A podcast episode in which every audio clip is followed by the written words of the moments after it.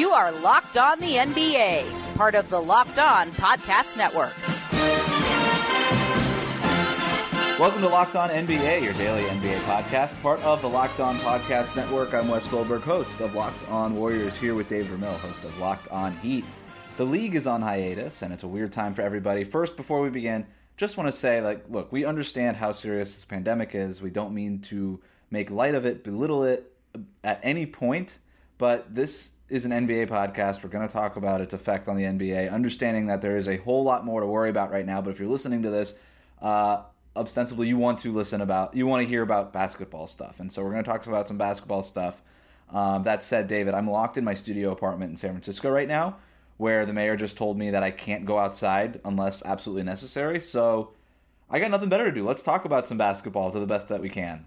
Yeah, I'm all for it. I mean, uh, anything to lighten the mood a little bit. I mean, to your point earlier, we're going to be talking about the coronavirus. Obviously, I mean, it's the league and basketball in general in context of how it's being affected, whether it's a small aspect of the world at large or not. I mean, that's just that's what this podcast is all about. So we're going to continue to bring it up, and we're just going to try to do so in as positive and realistic a fashion as possible. With that said, it's being reported now that the league may not reconvene until mid to late June. This obviously uh, extending that initial time, not timeline, but third, at least 30 day hiatus, mm-hmm. which I think when we heard that, we kind of understood that that was a very much best case scenario, that that was a very initial measure that uh, this thing is probably going to go a lot longer. And as every day goes by, it seemed like a 30 day return was less and less likely. And now Woj reporting that it's mid to late June uh, seems a lot more like a, a, a realistic uh, timeline if yeah. if even then. But obviously, we don't know enough right now about this whole thing to to see how it's going to play out. But if the league does return by June, uh, how should they restart the season? Because they still have some regular season games left, about 17 games, uh, 16, 17, 18 games for every team. I, I, it seems very much unlikely that they would just pick up where they left off and let those teams play out those games. Uh, maybe you do a handful of games at the end of the year just to let the rest of the non-playoff teams pick up a little bit of gate revenue, or should they just start with the playoffs right away and just get right to it? What do you think? That's that's really tough to answer because again, the, the, the overwhelming context for me is like, what is the landscape of humanity going to look like at this point? I mean, we're talking about basketball, and I mean, while I don't think Correct. we're going to slip into war, Road Warrior esque uh, post-apocalyptic world anytime soon, it's not a dystopian, bleak future just yet. But I mean, I, you know, is is basketball like going to be a pressing concern? Is you know, I, I don't know. I'm, I'm, trying to wrap my well, mind around. Let's talk about that. Let, I mean, do you think that it should come back even? Because I, I, think that there's an argument to be made that uh, understanding. Look, this thing's going to get worse before it gets better. For um, sure. I, I don't think we've reached that peak yet. No. And understanding where when that peak occurs and w- is going to largely determine when the NBA can com- can come back, and right. whether or not that's mid to late June or, or later than that. I have a hard time believing that the NBA would return when this thing is at its worst. I, I think we would wait for the valley to be noticeable, for us to come off of that peak. Uh, I think at that point, Adam Silver and the rest of the league could realistically broach the topic of, all right, let's play again but I think there is an argument to be made that they should play again at some point because I just think morally, I think uh, socially, we probably will need something at some point that kind of brings us back to a little bit of normalcy. But there yes. are there are people arguing that they should just that it's un, it's not right to play this thing because it is so insignificant compared to what the what is going on in the rest of the world. I think every side has a point uh, personally, I think that they should come back at some point because I just I think that it.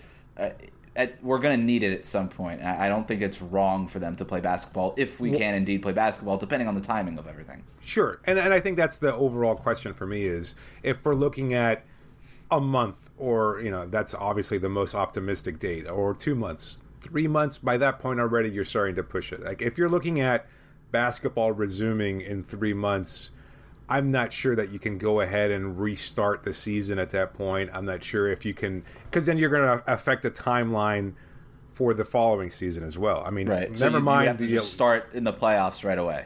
Yeah, and even then, that would be pushing it. I mean, you're you're, you're we've talked at, at nauseum about fatigue being a factor for teams that go to the finals. You think about LeBron James and his regular workload, having been in the finals, uh, you know, ten number of times consecutively over the last few years, et cetera, and and you know he needs a long off season as much as possible in order to recover. I mean, you're looking at at, at 16 teams beginning the playoff grind in mid June, as optimistically as that might sound, and then who knows how long they'll be playing into, and then already you're starting to report to training camp by late September. I mean, that yeah. that seems like it's a very very short timeline. And if you're looking at again, assuming that the world is fine and that somehow we're well in the process towards recovery, if you're looking at just a basketball perspective, next season would be you know potentially impacted by a number of players succumbing to injury because of the shortened offseason and things yeah. of that sort. So I well, uh, that people have argued that this could be the way that uh, the NBA pushes its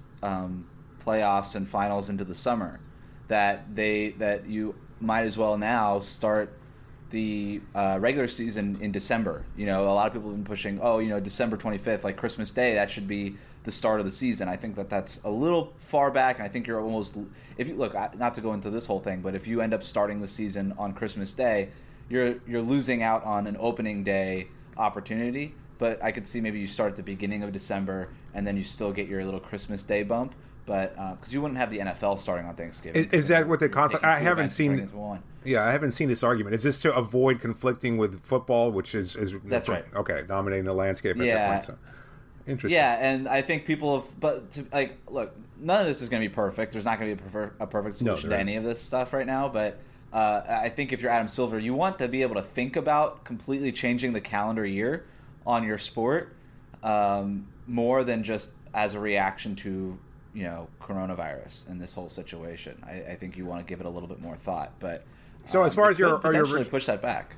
Yeah, as far as your original question, then I, I'm I'm kind of more of the I think it's a wash because nobody's going to be happy regardless, and so you're gonna you're you're gonna start to alienate large groups of fans like you know i mean just teams that are potentially on the cusp of a playoff team. What happens to the other 16 you know the other 14 teams that aren't in the playoff race and they're competing for the top pick in the draft? I mean none of this seems like it's super relevant at this point but if we're, we're talking about the nuances of when to start the season there are so many ramifications and just as a fan of a team you're going to want your team to be positioned as best as possible, whether or not it's for the playoff race or for the draft or something yeah. where in between.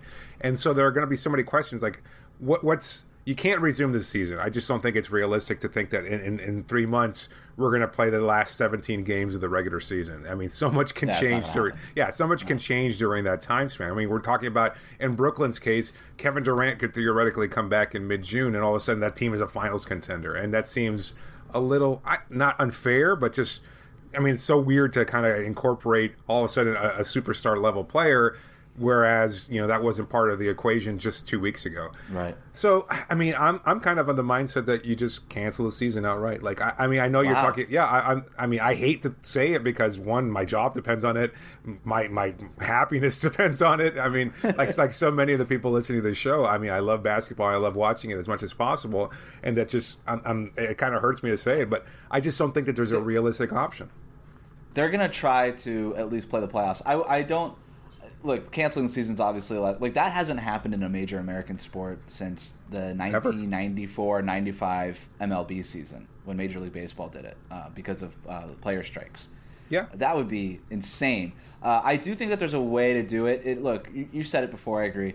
There's not going to be a perfect solution. I, I I would hope at some point people would just be happy that any basketball is back. That people wouldn't be like, oh well, now the the Trailblazers can't get into the playoffs because you just ended right. the regular season. It's like, no, all right, relax. I mean, the Memphis Grizzlies will get the eighth seed in the West. All right, we'll we'll move on.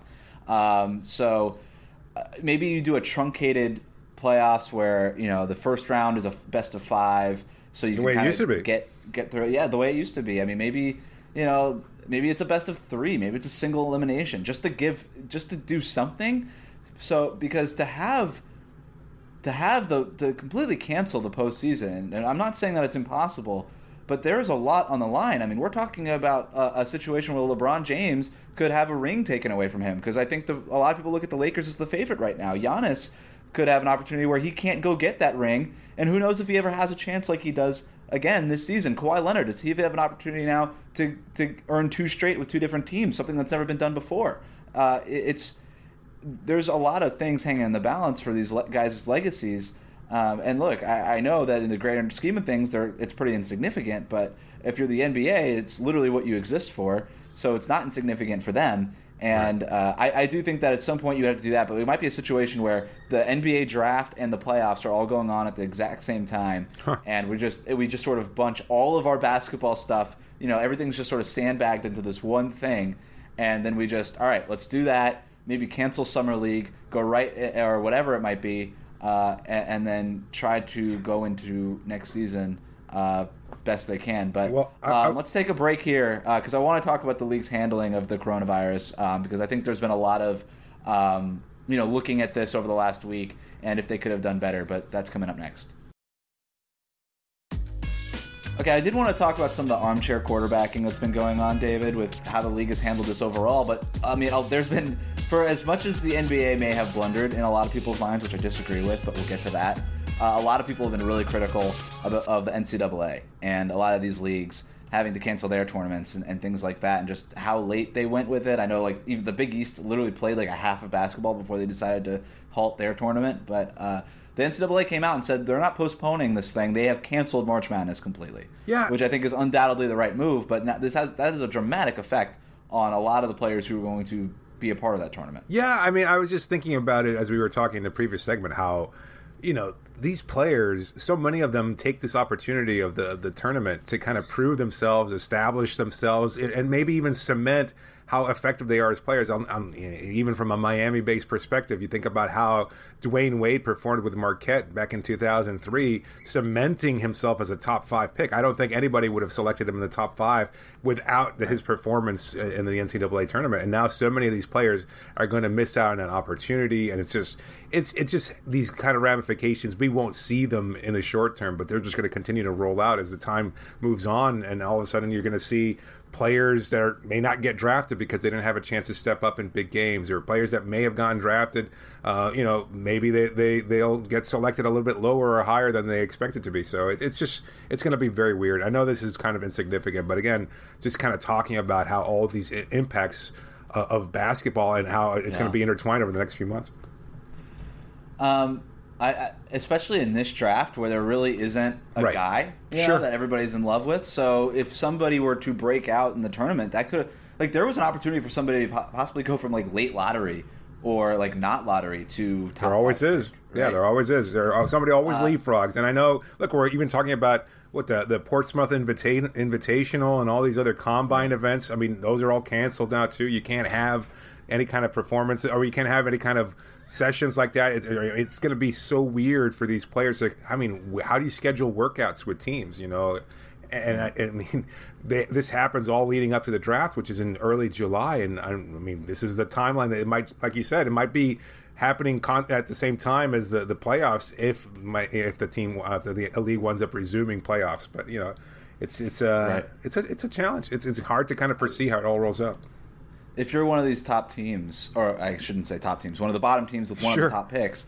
you need to make. You're going to have to make a really important decision with very little information. A very yeah, a lot less information relative to every other draft at this point. Uh, in a draft that's considered not very good in the first place, so um, really with a, with quite a few international guys too in the lottery, right?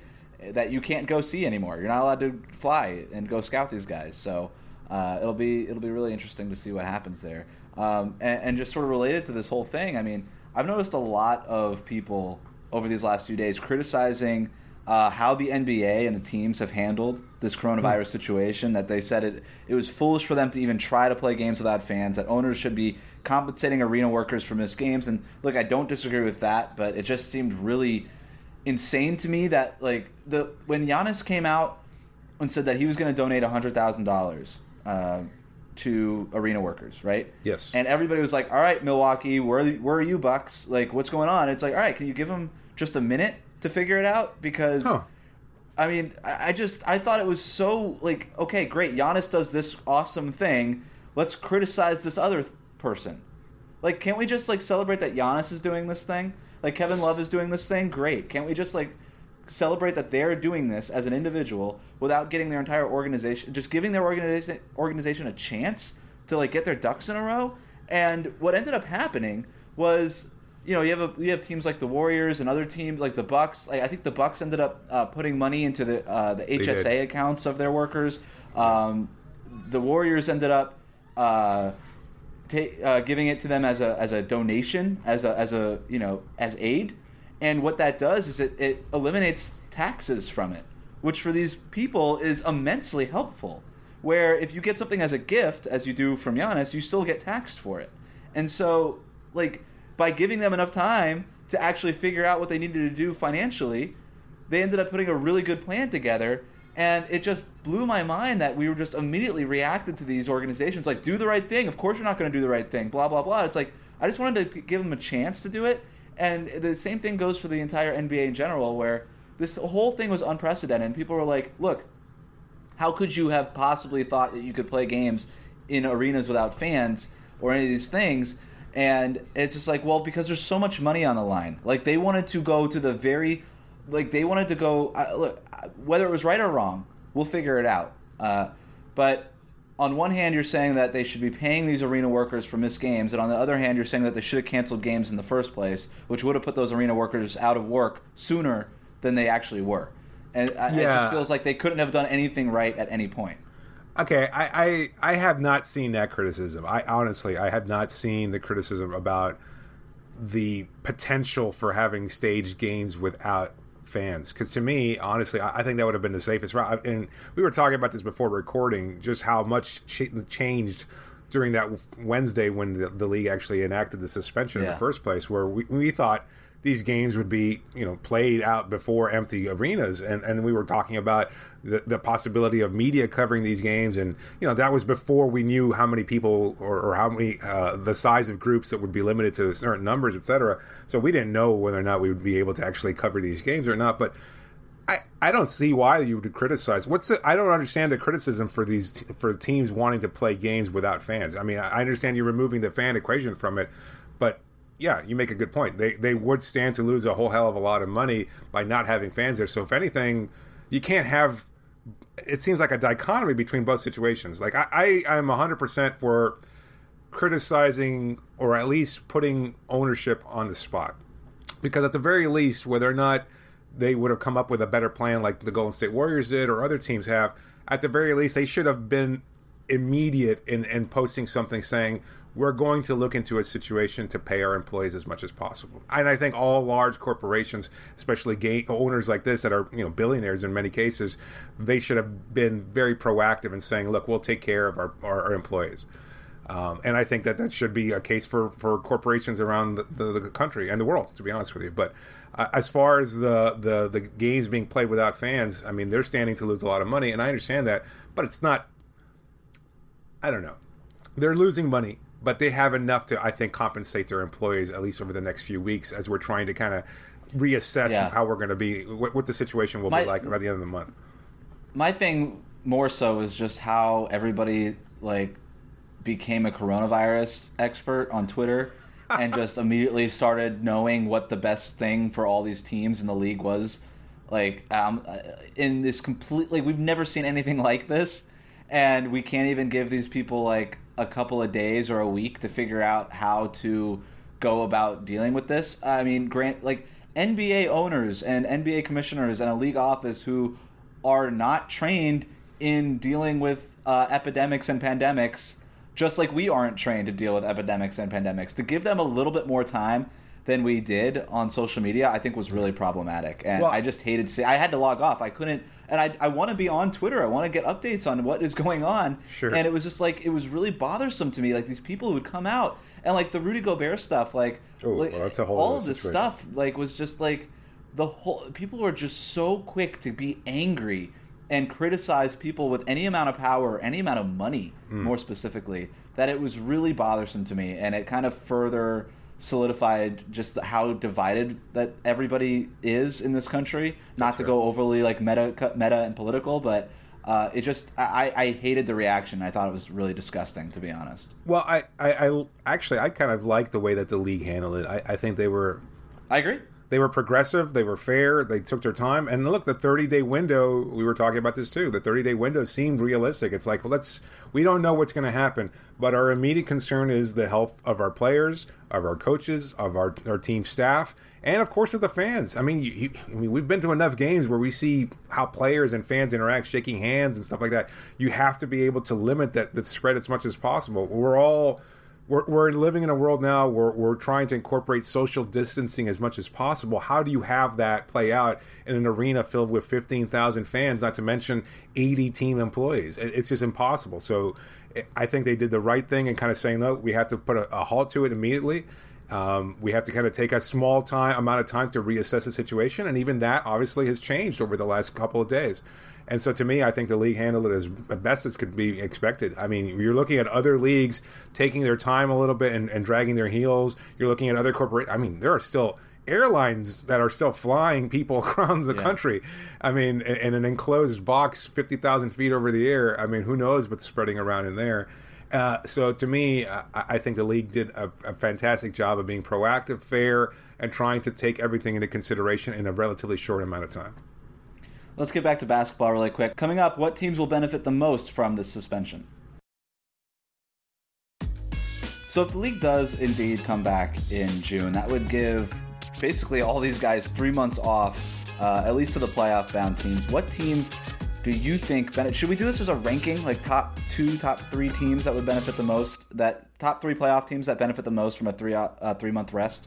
Yeah, and we're limiting it to just playoff teams, not the the bottom right. fourteen. Okay, yeah, um, yeah, that sounds about right. Uh, you know, but my big question, I think, is one I brought up earlier too. Are we looking at the Brooklyn situation and assuming that potentially you could be welcoming back both Kyrie Irving and Kevin Durant? Assuming yeah, I think Rich Kleiman came out on Monday and said that Durant wouldn't play regardless, right? Even if the playoffs started, but uh, we could. Uh, let's That's assume ridiculous. that Kevin Durant doesn't play because. Oh, you think it's ridiculous? You think he should? He would play? I, if he's in three months, if the season started, yeah, I, am pretty sure. Like he, I mean, he's already he's already working out. We've seen video of him working out. I mean, I don't, I can't imagine a guy like Kevin Durant saying, "No, I'm going to continue sitting out the rest of the season." I mean, I, there's no, I don't know. I mean, at this point, right, well, the, it's more fun. This this segment is way more fun if he does come back. So let's assume that he does that he can come back. That he hasn't been at least ruled out. So Kevin Durant comes back and he's whatever percentage of what he was because he's not going to be Kevin Durant, but he'll be some percentage of Kevin Durant. Um, so th- I think that makes the segment more fun. So let's assume that that's a possibility. All right. Would he be number that, one? Would he be your number one team that benefits the most? Yes. Um, wow, benefit. Now I'm thinking about it because I think even from a media perspective, what I'm most interested in is the the heightened level of drama because you have the firing, or sorry, the the mutual separation with Kenny Atkinson. You have KD coming into the situation who could have saved Kenny's job. Um, you know you have the players that he's trying to fit alongside there, guys that he wasn't expecting to play uh, with next season, like Spencer Dinwiddie and, uh, and Joe Harris and others that are likely to to you know leave a, a sinking ship. Um, I, I, don't know. It would have been very interesting. I, I think benefits is, is tough to progress uh, or, or kind of tough to gauge, at least for me.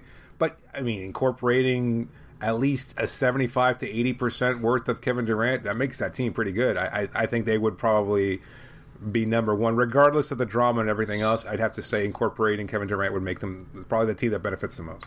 Yeah, I mean, based on where they're at right now, I would have to agree with you. Sure. And that they're the, they're currently right now the seventh seed in the East. They would play the Raptors in the first round, and Kevin Ooh. Durant arguably could be the best player on the floor at that point, uh, even coming off of that Achilles tear. Uh, well, you pissed off a whole bunch of Toronto fans in five seconds or less. That was you know, impressive. It's a fact. That was a factual thing. I said could be. That's all I said. He could be the best player on the floor then. All due respect to Fred VanVleet. But uh, I think that, uh, that, that they could upset Toronto. And look, I think Toronto has a real chance to come out of the East. Okay, am I getting my Raptors fans back here? I think they have a real chance. Had the had the playoffs started when they were supposed to start, they had a real opportunity to come out of the East. I think that they match up well with Milwaukee. Uh, they have size. They have things that you need to beat the Bucks. Uh, I would still pick the Bucks if I had to pick somebody, but they had as good a chance as anybody in the in the Eastern Conference, and that would be that would be really tough. The other team to me is, is it's an obvious one, but it's the Lakers because if you give LeBron three months of rest, and oh, yeah. look, I know that a lot of these guys are still working out and doing their thing, but not everybody has the resources that LeBron James has. I mean, this is a guy who undoubtedly has his own He has probably a uh, he's got a practice court at home, a workout room at home.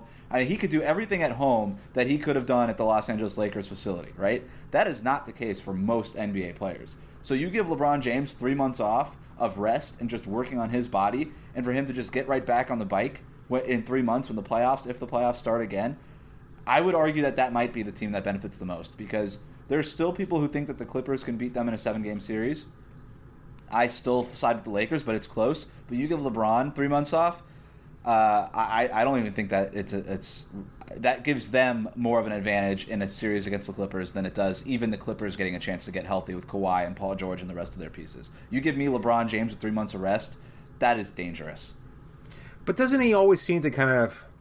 You're right about the health aspect of it, but doesn't he always seem to kind of get better as the season progresses? I mean, we've certainly seen that this year, Yeah. where he's kind of just um, as a season. But so with three months off, you don't think that there would be an initial level of rust there that might kind of eat away at There would whatever be a lot less rust with him than I think there would be with a lot of other players. That's why I say get back on the bike. I mean that this guy just is eats breathes basketball. Like if there's anybody that's going to suffer for some rust, I don't think it would be him. They I don't would have any lingering uh, health issues either, right? There wasn't any kind of player that was missing No, he significant would amount of just be time. he would be resting and just getting his body right, and he would go from you know. I mean, I agree with you. He tends to get stronger, and he always plays better in the playoffs. That's what makes him one of the greatest players of all time. But he's Yeah. going to even take that up to another level because he's not going to be at eighty percent health or whatever. He'll be at hundred percent health. He's going to have three months off of not playing basketball. He will be at peak condition, peak physical condition by the time the playoffs start. He'll be able to just run through this thing. Yeah, I, I, I, It's not going to hurt him. Disagree with That's you. for sure. No, yeah, I, I- think that's a good point, and I, I mean, Yeah. it would certainly be interesting to see how he would progress. I mean, I also look at you know, a couple of teams in the Eastern Conference, at least the Indiana Pacers, who were seven and three right before the, the, the suspension took place, and they were Yeah. building kind of momentum and trying to incorporate Victor Oladipo back into things. You get Oladipo back fully healthy and, and back to to prime shape, and all of a sudden that team is infinitely more dangerous than they were. You potentially welcome back Malcolm Brogdon. I mean, there were so many different factors there. You have a healthy Pacers team. Maybe you don't like their ceiling necessarily, but I think any healthy team has a, a significant chance of improvement. But I also look at Miami, to be honest with you. I mean, they had a number of starters that had been lost uh, due to injury, and you're incorporating new players like Iguodala and, and Jae Crowder, uh, Jimmy Butler. You know, he's been nursing some injuries over the course of the season. You get three months off for Bam Adebayo to kind of get back into prime shape, too. And I mean, that looks like a dangerous team already. So I, I you could say almost every team would benefit from three months off, but I think it, it could work in some uh, to some teams' disadvantage as well, as where they've been building up momentum, Oh. and all of a sudden they lose momentum. Like Oklahoma City Thunder, I can't Yeah. see that they'll kind of retain the momentum they had been slowly building over the course of the season. you could argue the same thing possibly with Milwaukee. I mean, they were at such Yeah. a breakneck, like fifty-three and twelve at the time Yeah. of this, and now you're gonna take that away. I mean, you're basically giving them a whole new season here, Uh, Yeah. it's or a whole off season here. I mean, would they be the same when they got back? I don't know. I don't know. I also look at uh, Houston. I mean, they, they're playing small. They're probably there's they they started March, March off slow. Uh, there's a lot of wear and tear on those bodies. Like giving them three months of time to get fresh and just sort of and, and blitz the playoffs with their small ball, their super small ball. That could be really interesting too. Uh, I I think that. Uh, right now, they would be playing the Denver Nuggets if the playoffs restarted, and I would take them over the Nuggets after three months of Interesting. rest. I would. Yeah, I guess that, that makes a lot of sense. I mean, we're we've kind of overlooked Philadelphia as well. I mean, getting Ben Simmons back, Yeah. getting Joel Oh, Embiid yeah. healthy. But I mean, the the thing is with Philadelphia, their situation seems so so chaotic, and you know, we, we're starting to hear more and more buzz about Brett Brown and his uh, lack of control and things of this sort. It's it's kind of hard to assume that they'll right the ship even with just a, a good amount of time to recover and be healthy. But it would it certainly helps. But um, yeah, it's interesting. If we had to rank them, so let's look at Los Angeles being the top yeah. with Brooklyn, Lakers. Brooklyn maybe being the second most. Yeah, Yeah, and then then I've got I've got Houston as my number three. interesting. Okay, all right. I'll, I'll go with uh, I'll go with Philadelphia, despite their Yeah. their, their the chaos. Uh, and then team. Let's let's just let's finish it off with this team that uh, it, it suffers the most because of this. If you just had, we don't have to go three, but just name one. Oh man, that's a tough one. Um, I, I'd say the Thunder. Yeah, I, I'd have to agree with you there. The Thunder. um, if not the Jazz. Yeah, I mean, how do you uh, how do you save that locker room knowing that Donovan Mitchell and Rudy Gobert aren't exactly seeing eye to eye, and a lot of other teammates are kind of upset with Rudy a little bit, somewhat unwarranted. But um, yeah, I, I kind of having to go back in. They were kind of getting exposed towards the end of the season anyway, or whatever, building up towards the suspension. I wonder if uh, it would be hard to kind of get that group together and say, "All right, guys, let's let's win one again. Let's go back on a, on a winning track." I, I just don't see that happening. That's a good point.